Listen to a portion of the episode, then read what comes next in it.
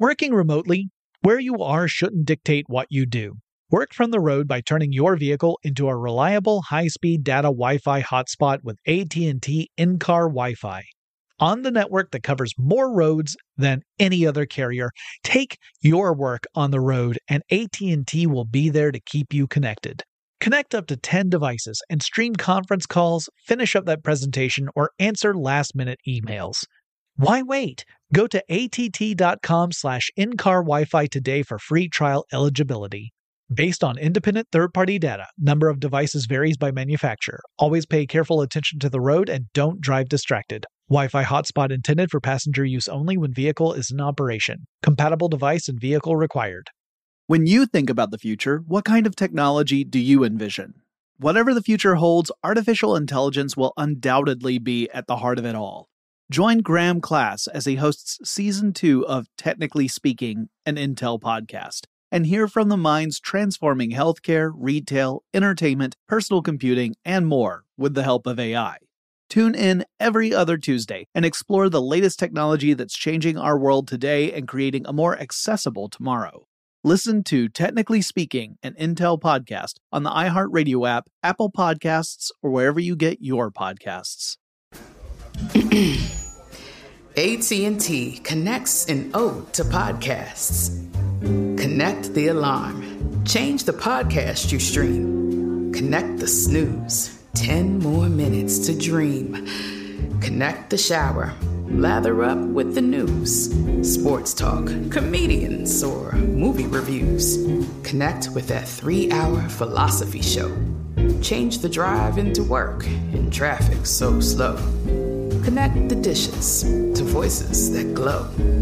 Thank you to the geniuses of spoken audio. Connect the stories. Change your perspective. Connecting changes everything. AT&T. From BBC Radio 4, Britain's biggest paranormal podcast is going on a road trip. I thought in that moment, oh my God, we've summoned something from this board. This is Uncanny USA. He says, Somebody's in the house, and I screamed. Listen to Uncanny USA wherever you get your BBC podcasts, if you dare.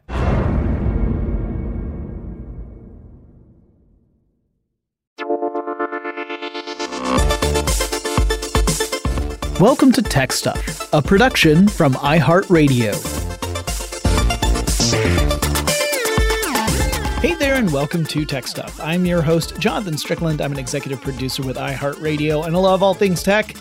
And I am currently hard at work on an episode that's about cybersecurity, cyber warfare, AI, the AI arms race, China. It's a lot of stuff a lot of different parts. This is largely brought on because recently the Pentagon's chief software officer resigned and in the process left a very angry and detailed list of grievances that led to his decision to resign.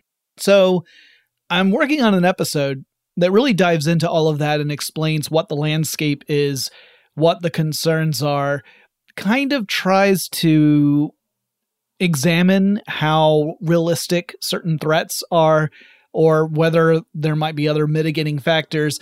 As it turns out, these things get very, very complicated, not just because of the technology, but because the way the rest of the world works. Like, we can't divorce technology from the way things happen in the world, right? I mean, they obey the same sort of restrictions that the rest of us do. So, anyway, long story short, too late. Uh, I'm still working on that piece. I want to make sure that it's as good as I can possibly make it before I publish it. So, in the spirit of that piece, I thought we could listen to a classic episode of Tech Stuff. This one published way back on June 17th, 2009, and it is titled Are We in Cyber War? So, this episode is more than a decade old. It's with me and my original co host, Chris Pollette and we just have this discussion. And it's interesting to go back and listen to this because obviously things have progressed a lot since 2009. The cyber threats have grown significantly since 2009. They were already significant then, but they're even more so now. So I think it's a great starting point to kind of say, here's where we were more than a decade ago. And then that'll lead into what will be Friday's episode, which will be the deeper dive on the current landscape, why people in positions of authority uh, in different tech departments within the United States are concerned, and what's going on with China, and whether or not that's going to have uh, a long lasting impact.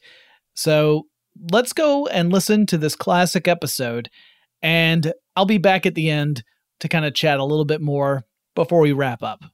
Enjoy. Unfortunately, we have some serious things to talk about. Actually, we have some pretty scary stuff to talk about. This, this I think is even scarier than our zombie computers and Halloween shows combined. Really? Yeah. I, right I think so. Okay. So we're going to talk today about cyber war. Arg. it's not pirate war. Oh. cyber war. Well- cyber war. So we're, we, you know, we're not talking about Tron here. No, no. Um, which, Nor are we talking about war games. no, both of which are awesome movies. Yes. So put them to the top of your Netflix queue. Um, no, we're talking about using computers to either spy upon or sabotage or otherwise uh, inflict some sort of harm upon a nation. Um, and this can be done by one of a dozen different entities. That's the that's one of the scary things about cyber war. Is that all right? So in classic warfare, you know, usually you you you would talk about two different nations or perhaps two different factions within a nation fighting one another. Pretty easy to identify who the the parties involved are, right? Normally. Yeah, it's the guys shooting at you. Right. And Right. normally they have, you know, uniforms of some kind on. So Right. you know not to shoot your own guy. Yeah, yeah. There's some there's some general little rules that make it easier to know which guys are the ones you're supposed to be shooting. Um, cyber war is not quite that clean cut. The the problem with cyber war is that the attacks can come from anywhere. They can come from another country. They can come from patriots within another country that are acting on their own.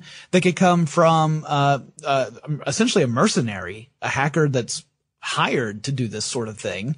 Um, they could come from someone who's just trying to cause mischief and they don't have any other motives. Uh, so th- it's an attack that can come from another country or the, it can come from within the country that is being attacked. I mean, you, you know, you're talking about, uh, sort of a, a cyber terrorism in a way. Yeah. And as a matter of fact, um, it could be somebody sitting in his jammies in his living room Yep. And computer. You know, it doesn't need to be somebody out, you know, skulking around the streets or, uh, you know, somewhere in a foxhole. heck, it could be someone parked in your driveway hacking into your Wi-Fi. Good point. I mean, it's that's why we're talking about how scary this is. It's um, and and uh, on another level, it's also scary because it takes so little, relatively speaking, to uh to perform an effective cyber attack. Now, when you're talking about a traditional attack on from one nation on to another, you're talking about billions of dollars worth of of uh, equipment, of um, of personnel, uh, you know, the things that have to go behind a, a war machine. I mean, we're that's a huge investment. When you're talking about cyber attacks, you're talking about you know a computer and a computer connection, and you know you might have a couple of other little bells and whistles to help you along, but you really you don't necessarily need it if you know what you're doing and you have the right software. So it's one of those things where for a very low, small uh, entrance fee, I guess you could say, you could have a huge, huge impact.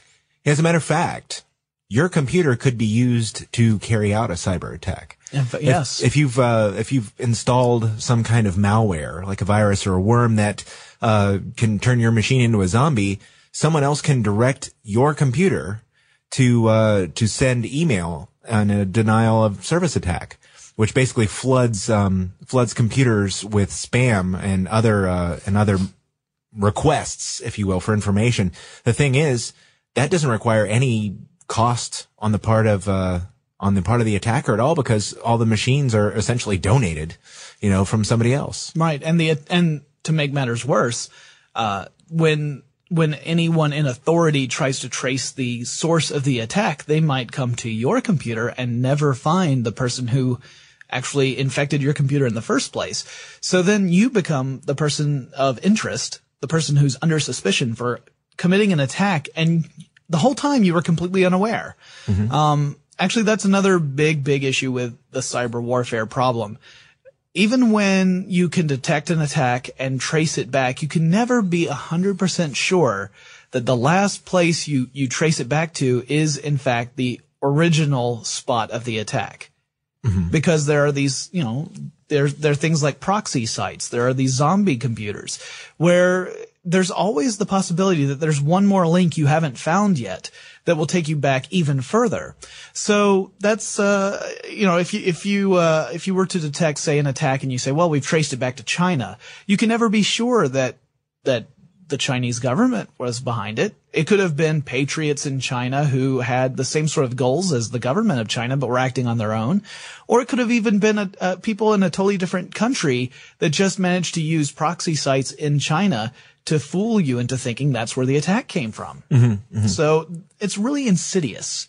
Um, and you might wonder, well, how, how vulnerable are we to these sort of attacks? And it, I guess it really depends on which system you're talking about. Um, cause you know, the internet is a network of networks, right? Right. So any given network, uh, or any given computer could be the weak spot, Right. you know, and, and there are just tons of computers as part of the internet. You know, every time your computer is hooked up for internet access, you become part of this giant cloud. Right. Um, so, uh, and, and the really sophisticated crackers, those are the really nasty hackers. Those are the ones who can find ways to manipulate a network in ways that, uh, you know, most people don't think of. Right. And and to give you an idea of how vulnerable certain systems can be, uh, back in 1997, there was a a secret experiment. The Department of Defense commissioned it. It was called Eligible Receiver. I remember that. Yeah, this is an this was uh, a kind of an eye opener. Um, now a lot of eligible receiver, a lot of that mission remains classified, so we don't know all the details. But what we do know is that part of the the uh, experiment involved getting a group of hackers together, giving them some very basic computing uh, hardware and software, and telling them to try and and uh, break their way into the Pentagon's computer system. And it took them three days using basic computers and basic software. Uh, three days just for regular hackers. These aren't necessarily the people who are who have a you know a, an actual motive to break into the Pentagon, other than the fact that they're part of an experiment, right? Right. It's not like they have a government breathing down their neck saying we need access to this information. Uh, so that's that's pretty sobering to think that within three days, one of the nation's most important computing systems was compromised, even though it was an inside job and an experiment. Right. Well, they, uh, there have been attempts to shore that up Yes. since then. And, Yes. And in fact, um, they conduct regular, uh, exercises. Yeah. In order to do that. In fact, there was one not that long ago. Every year they, uh, there are students from Army, Navy, uh, Air Force, and the Coast Guard and Merchant Marine, as well as the Naval Postgraduate Academy and the Air Force Institute of Technology.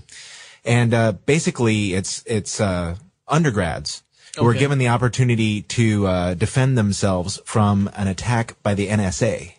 Um, and, uh, every year they, they undergo this experiment and, uh, West Point held out the longest and they, the army got to defend their title, but, um, they, uh, they were using Linux computers. Um, but this is apparently a normal thing. Um, the Defense Department is only graduating 80 students a year from schools of cyber war in the United States, according to the New York Times article that I read about it. Um, and if you're wondering, this is the 57th Information Aggressor Squadron. They're based in Nellis Air Force Base. Wow. I And they are, yeah, they are, they are, they make a point of, of doing this test every year. And, um, you know, they, uh, it's one of those things where they are making a conscious effort to attack and defend, uh, computer networks. And apparently the, uh, you know, the nerds are nerds everywhere, even at West Point. Um, according to the way, according to the, the way the article was written, they get a little ribbing for being the, the geeks of the group. But even the, uh, you know, the, the future officers that graduate from there n- know the importance of the, uh, the computer network. Because that's one of the very first things they do. They're about to deploy these guys to Afghanistan, as a matter of fact. And the first thing they're going to do is set up a secure internet connection. Mm-hmm. And they have to be r- ready to defend themselves against denial of, deser- uh, denial of service attacks. Sure. And, uh, and other attacks. So, I mean, they're, they're coming right out of the service academies with knowledge of, uh, how to attack and to protect, um, computer networks, military computer networks. There's a bit more to go with our conversation about the uh, the state of cyber war in this classic episode. But before we get to that, let's take a quick break. Working remotely, where you are shouldn't dictate what you do. Work from the road by turning your vehicle into a reliable high-speed data Wi-Fi hotspot with AT&T in-car Wi-Fi. On the network that covers more roads than any other carrier, take your work on the road and AT&T will be there to keep you connected. Connect up to 10 devices and stream conference calls, finish up that presentation, or answer last-minute emails. Why wait? Go to att.com slash in-car Wi-Fi today for free trial eligibility. Based on independent third-party data, number of devices varies by manufacturer. Always pay careful attention to the road and don't drive distracted. Wi-Fi hotspot intended for passenger use only when vehicle is in operation. Compatible device and vehicle required. From BBC Radio 4, Britain's biggest paranormal podcast is going on a road trip. I thought in that moment, oh my God, we've summoned something from this board. This is Uncanny USA. He says, Somebody's in the house. And I screamed. Listen to Uncanny USA wherever you get your BBC podcasts, if you dare.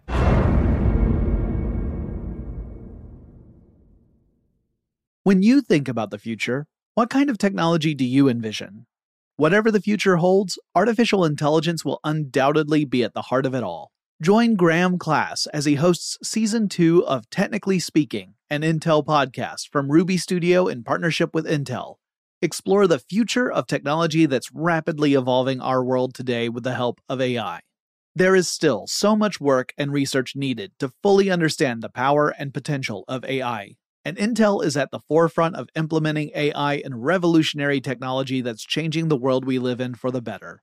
In each episode, Graham interviews the minds transforming medicine and healthcare, retail, entertainment, personal computing, and more while pioneering new uses for AI in these spaces. Tune in every other Tuesday and explore the latest technology that's changing our world today and creating a more accessible tomorrow. Listen to Technically Speaking, an Intel podcast on the iHeartRadio app, Apple Podcasts, or wherever you get your podcasts. Today, I'm going to give you some straightforward advice on how to deal with naughty kids. How about instead of timeouts, time ins? Time for you to start paying some bills.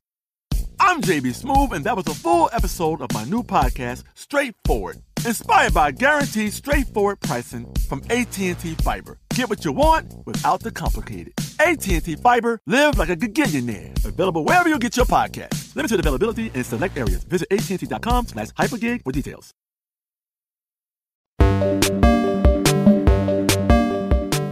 Usually, we call those sort of uh, exercises red team attacks, um, where a, a group is is uh, designated to play the part of an um adversary, and that's the red team. And the red team's job is to is to achieve their goals by whatever means necessary.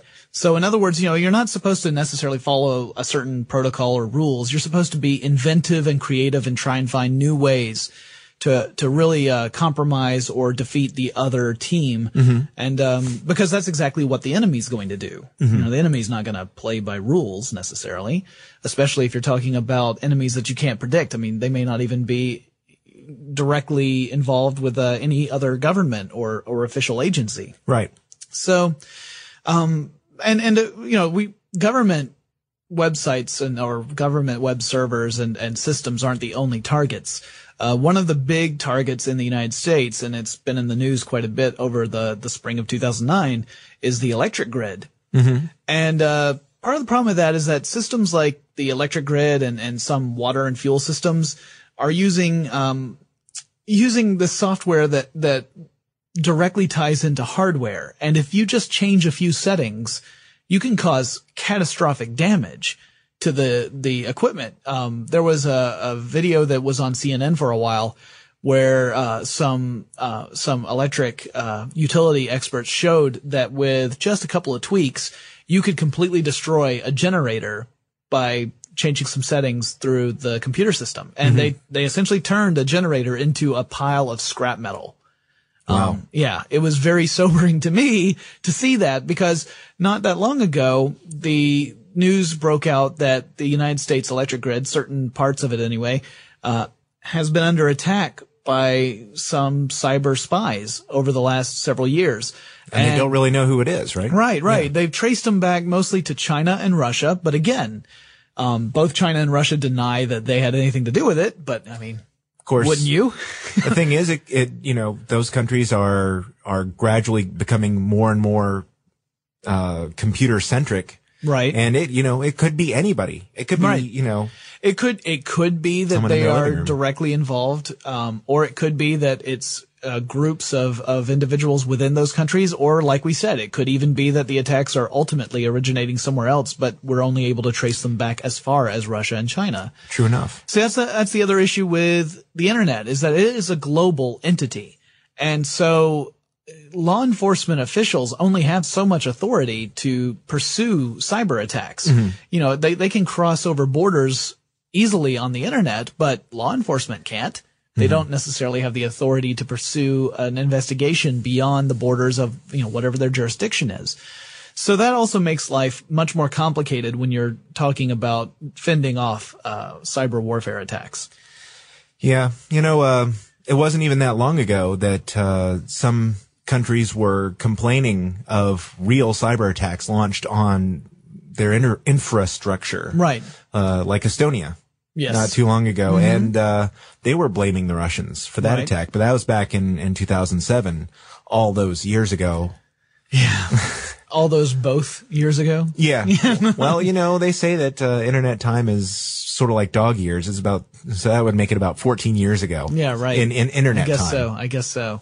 Um, yeah, and then of course there's the example of the Dalai Lama's office, mm-hmm. uh, the the Tibetan office that was um uh, they knew they were being watched. Right. Uh, they they were absolutely certain that their systems had been compromised, um, and they hired a, a Canadian firm to investigate, and the Canadian firm found that indeed there there were uh, programs installed upon the Dalai Lama's uh, computer systems, mm-hmm. and that it appeared to be uh, ge- uh, coming from an offshore island off the coast of uh, uh, China, mm-hmm. and the software even included um, controls that would allow people on the other end to activate audio and video software. Um, and hardware so that they could turn on if the computer had a webcam or a microphone, they could turn it on and turn it into a remote listening station. Hmm. So they could actually spy on the goings on of these offices remotely. Wow. Um, so, I mean, this is a very real problem worldwide. It's not just something that we have to worry about in the United States or, or, you know, any other specific nation. It's, mm-hmm. it's pretty much if, if you have computers, there's a good chance there's another party somewhere that's really interested in finding out what you know and what you don't know and what you're up to. Yep. And, um, there's, there's even another component to it that, uh, I know we were going to stick, uh, mainly to, talking about how you could use computers to launch computer attacks. Mm-hmm. But um, another facet of this that I, I think is interesting was um, sort of relates to a blog post I wrote in early April um, on the Tech Stuff blog that that talked about the Moldovan uh, pro-democracy protesters, mm-hmm. and they weren't launching computer attacks, but what they were doing was using uh, social networking sites like Twitter and Facebook to coordinate their efforts, sort of like flash mobs. They could go ahead and, and use computer networks like those and uh, text messaging to discuss where and when they were going to organize and meet and and hold a demonstration. Sure. So that's um I mean that's you know relying on the network staying up and rather than taking them down. But um I just it's just kind of funny because you know, you don't think of, you think of Facebook and Twitter as something we use for fun or, or to, to keep up with people. And, um, just another way that you can use them to actually, I mean, those could, those could just as well have been used to hold a violent, you know, attack on someone, say, you know, meet at this corner at 140 in the afternoon, uh, you know, and have everybody show up and start fighting. Well, if the uh, law enforcement is unaware of it or the, the military forces are unaware of it, you know, that could be a, a devastating attack and it could be used by virtually anybody. Chris and I have a bit more to say about cyber war in general, and we'll get to that after this quick break. Working remotely, where you are shouldn't dictate what you do. Work from the road by turning your vehicle into a reliable high-speed data Wi-Fi hotspot with AT&T in-car Wi-Fi. On the network that covers more roads than any other carrier, take your work on the road and AT&T will be there to keep you connected. Connect up to 10 devices and stream conference calls, finish up that presentation, or answer last-minute emails. Why wait? Go to att.com slash in-car Wi-Fi today for free trial eligibility. Based on independent third-party data, number of devices varies by manufacturer. Always pay careful attention to the road and don't drive distracted. Wi-Fi hotspot intended for passenger use only when vehicle is in operation. Compatible device and vehicle required. I'm Katya Adler, host of The Global Story. Over the last 25 years, I've covered conflicts in the Middle East, political and economic crises in Europe, drug cartels in Mexico. Now I'm covering the stories behind the news all over the world in conversation with those who break it. Join me Monday to Friday to find out what's happening, why, and what it all means. Follow the global story from the BBC wherever you listen to podcasts. When you think about the future, what kind of technology do you envision? Whatever the future holds, artificial intelligence will undoubtedly be at the heart of it all. Join Graham Class as he hosts season two of Technically Speaking, an Intel podcast from Ruby Studio in partnership with Intel. Explore the future of technology that's rapidly evolving our world today with the help of AI. There is still so much work and research needed to fully understand the power and potential of AI, and Intel is at the forefront of implementing AI and revolutionary technology that's changing the world we live in for the better. In each episode, Graham interviews the minds transforming medicine and healthcare, retail, entertainment, personal computing, and more while pioneering new uses for AI in these spaces. Tune in every other Tuesday and explore the latest technology that's changing our world today and creating a more accessible tomorrow. Listen to Technically Speaking, an Intel podcast on the iHeartRadio app, Apple Podcasts, or wherever you get your podcasts. Today, I'm going to give you some straightforward advice on how to deal with naughty kids. How about instead of timeouts, time ins? Time for you to start paying some bills. I'm JB Smoove, and that was a full episode of my new podcast, Straightforward, inspired by guaranteed straightforward pricing from AT&T Fiber. Get what you want without the complicated. AT&T Fiber, live like a gigillionaire. Available wherever you get your podcast. Limited availability in select areas. Visit AT&T.com slash hypergig for details.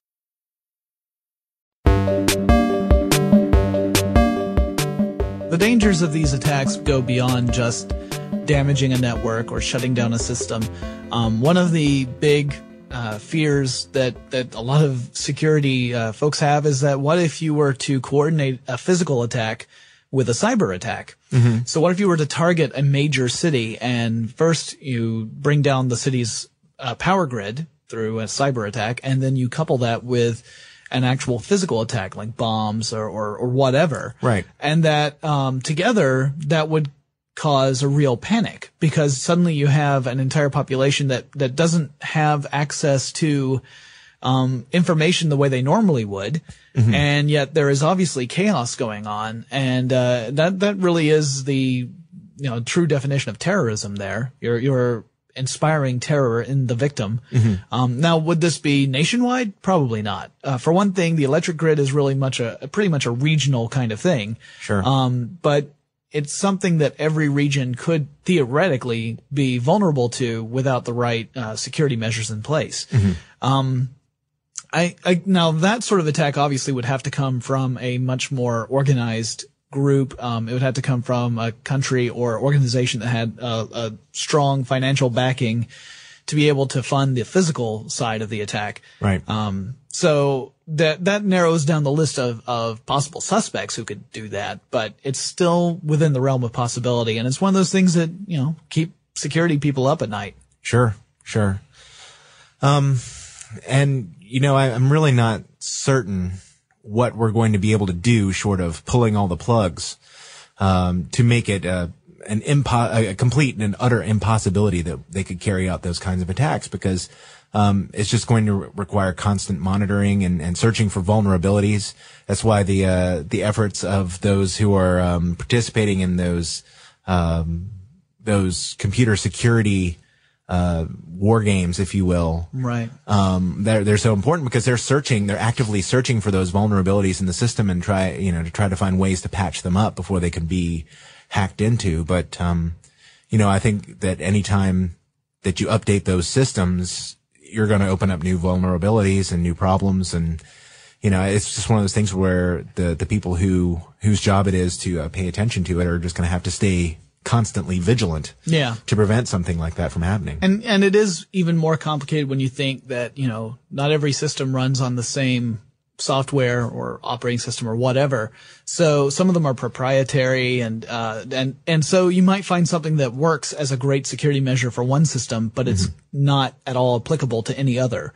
So it is a huge challenge. I mean, well, what's the response to that? Do you go ahead and try and standardize everything so that hopefully the same measures will work across the board? Because if you do that and someone does find a vulnerability, suddenly they've got a vulnerability that works across all systems. right. So, I mean, it's a, yeah, it's a double-edged sword and it's, it's, there are no easy answers. We've got people who are way smarter than I am working on this.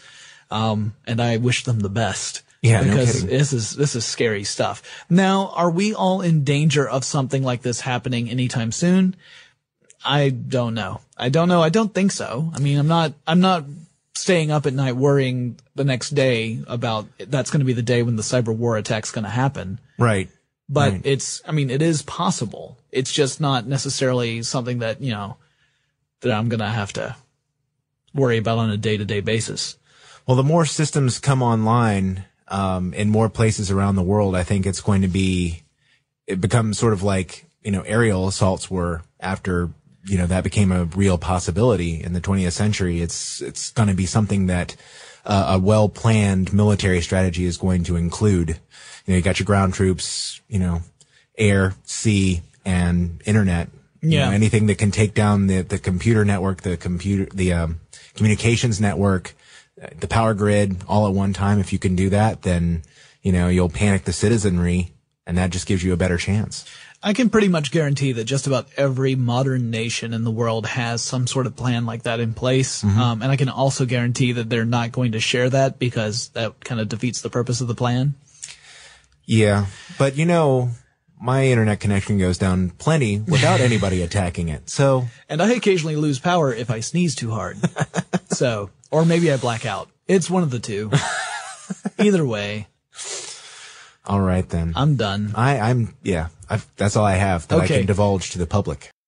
that wraps up that classic episode of TechStuff. Like i said you know a lot has happened in the the you know 12 years since we recorded that episode.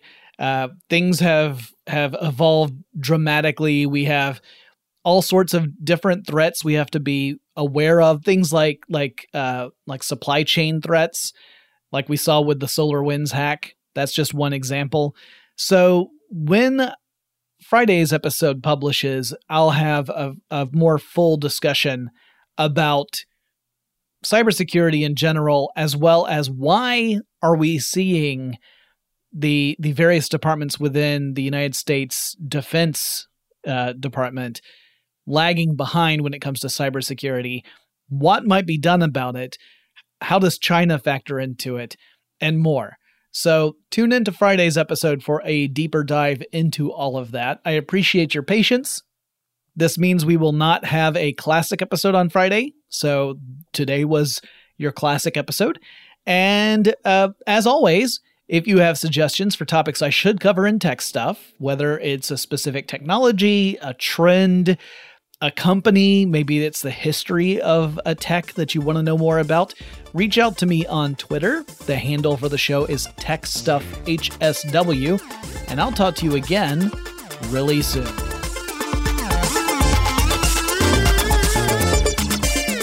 TechStuff is an iHeartRadio production. For more podcasts from iHeartRadio, visit the iHeartRadio app, Apple Podcasts, or wherever you listen to your favorite shows.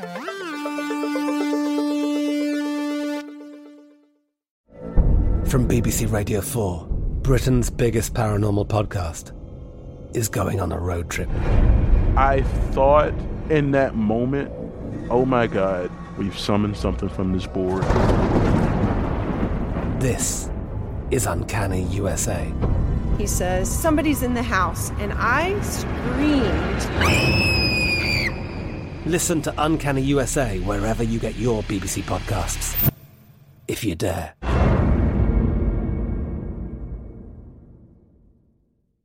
If a new house is on your wish list in the next five years, grow your savings faster and experience your dreams with an Ohio Homebuyer Plus account from Kemba Financial Credit Union. A savings account specifically designed to save for a new home where you can earn 7% APY, a $500 matching bonus, and a $1,500 mortgage closing cost credit. Learn more at Kemba.org. Offer expires March 31st, 2025. APY equals annual percentage yield. Restrictions apply. NMLS 292230. Equal housing lender. Federally insured by NCUA. We are the voice of NASCAR. The green flag is in the air, and we are underway. The great American race. The Motor Racing Network. NASCAR Cup, Xfinity, and Craftsman Truck Series Racing live on your hometown radio station and MRN or NASCAR.com. Martinsville, Talladega, the Chicago Street Course. We have the side by side action and last lap passes for the win. Photo finishes. Ryan Blaney will win. The voice of NASCAR, the Motor Racing Network work.